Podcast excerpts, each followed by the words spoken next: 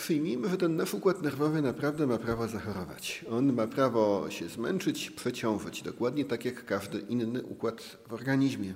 Nie mamy problemu z rozpoznaniem niestrawności, bólu głowy, czy na przykład bólu nogi, tak, przeciążenia, czy zakwasów po ciężkim wysiłku fizycznym, a jeżeli doznaniemy zdarzenia traumatycznego, czy żyjemy w przewlekłym stresie, to to, że nas potem boli głowa, to, że nie mamy na nic ochoty, to, że jesteśmy drażliwi, czy płaczliwi, czy nic nam się nie chce, to też są objawy przeciążenia układu nerwowego.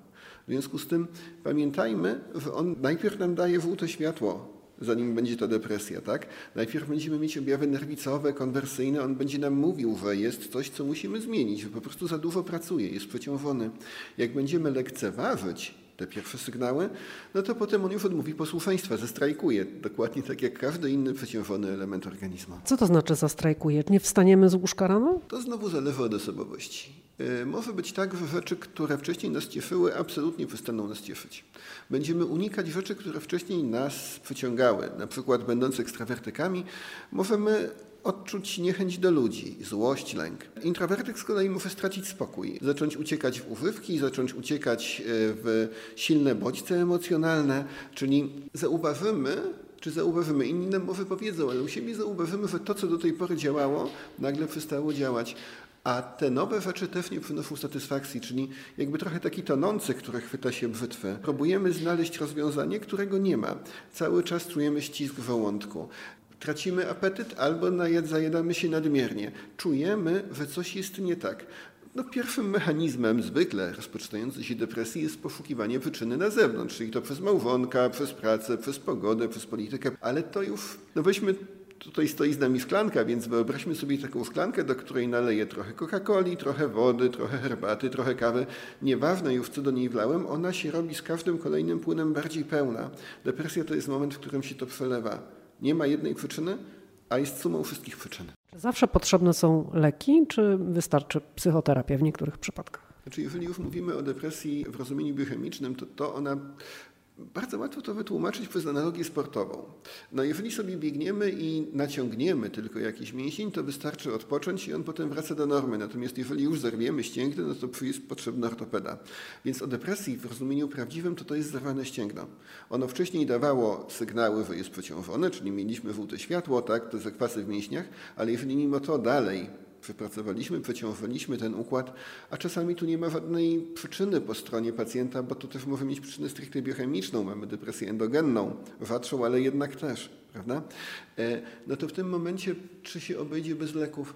Powiem tak, nie bójmy się tych lekarstw. Owszem, psychoterapia, zmniejszenie poziomu stresu, zdrowy tryb życia, w sumie zmiana paradygmatu, to wszystko bardzo pięknie brzmi, ale kto w tym takim codziennym biegu i w ilości obowiązków, które mamy na głowie, nagle jest w stanie wszystkie je zostawić na bok i powiedzieć, no to teraz ja będę leczył depresję przez sześć tygodni. Byłoby pięknie, rzadko tak bywa. My najczęściej na tej nodze z zerwanym ścięgnem musimy jeszcze chodzić, prawda? I tutaj te leki pozwolą nam szybciej wrócić do codziennej aktywności. Czyli to jest tak, że leki pomogą lepiej się poczuć, a potem już reszta w naszych rękach. Jeżeli mówimy o tej depresji endogennej, bo pamiętajmy, że istnieje, czyli o tej, która nie wynika z przyczyn reaktywnych, a po prostu z biochemii naszego układu nerwowego, tam pomogą tylko leki. Bo tutaj psychoterapia tak pomoże jak na niewydolność tarczycy. No, ewentualnie mogę się z tym pogodzić, że tak mam. To też jest dużo. To jest dużo. Ale żebym tak nie miał, to muszę zmienić biochemię. Nie działa tarczyca, przyjmujemy preparaty wyrównujące hormony tarczycy, mamy depresję organiczną, tą endogenną, przyjmujemy leki, które wyrównują poziom neuromonoamin w głowie, objawy mijają. Natomiast jeżeli chodzi o tą depresję egzogenną, to dokładnie jak pani redaktor powiedziała, leki tylko postawią nas na nogi, a co my zrobimy dalej? Czy znowu sobie zafundujemy kolejny epizod? No zależy w dużej mierze od nas. Ale ta endogenna jest, yy, nie jest zbyt częsta, tak? No piśmiennictwo nie jest tutaj zgodne i czytałem już opracowania, które mówią w zależności od wieku od pięć do trzydziestu procent wszystkich objawów depresyjnych. Depresja endogenna częściej występuje u osób starszych, czterdziesty pięćdziesiąty rok życia, później, przy czym to nie jest regułą, tak? Bo mamy już w tej chwili młodzież, młodych dorosłych z objawami w takiej przetrwałej depresji dużej, więc to też się zmienia. Tyle, że najczęściej u osób młodych podejrzewamy jednak czynnik reaktywny, jakieś wewnętrzne frustracje, problemy, nierozwiązane napięcia, e, może problemy natury osobowościowej, z którymi codzienna walka powoduje wyczerpanie układu nerwowego.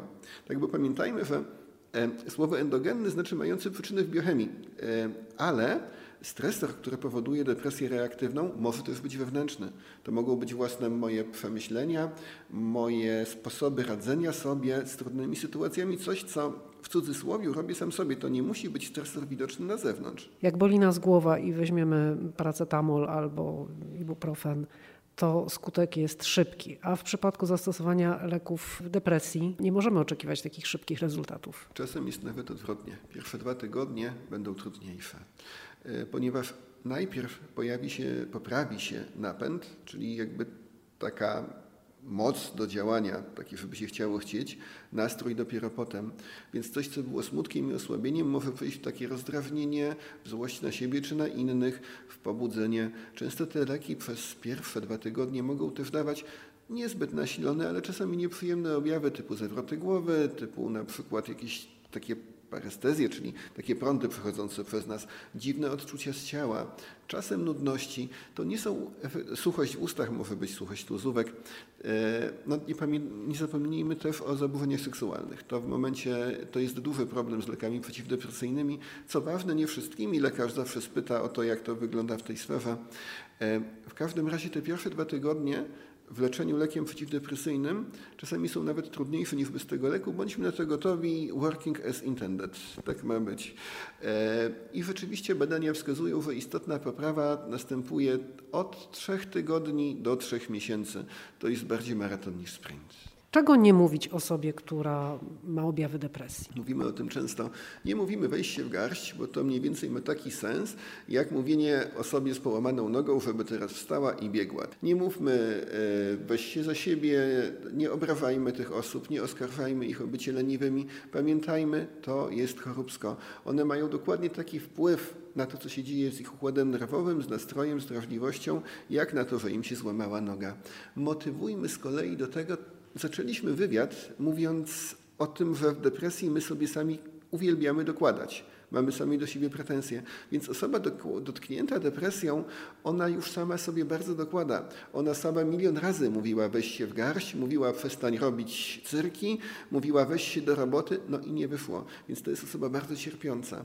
Ona nie ma siły, siły rozumianej już biologicznie, żeby zmienić swój stan. Więc powiedzmy jej, gdzie jest ta pomoc. To jest choroba, którą się leczy.